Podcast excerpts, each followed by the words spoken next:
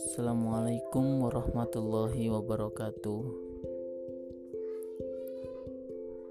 Kali ini saya akan bercerita, berbagi pengalaman, kisah hidup,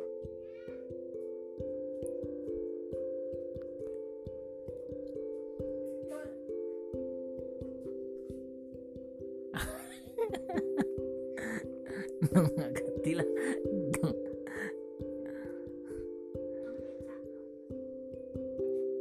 ya bisa dibilang tukang beca. Tapi kadang dia juga ngojek. Kadang juga macul nih sawah. Jadi saya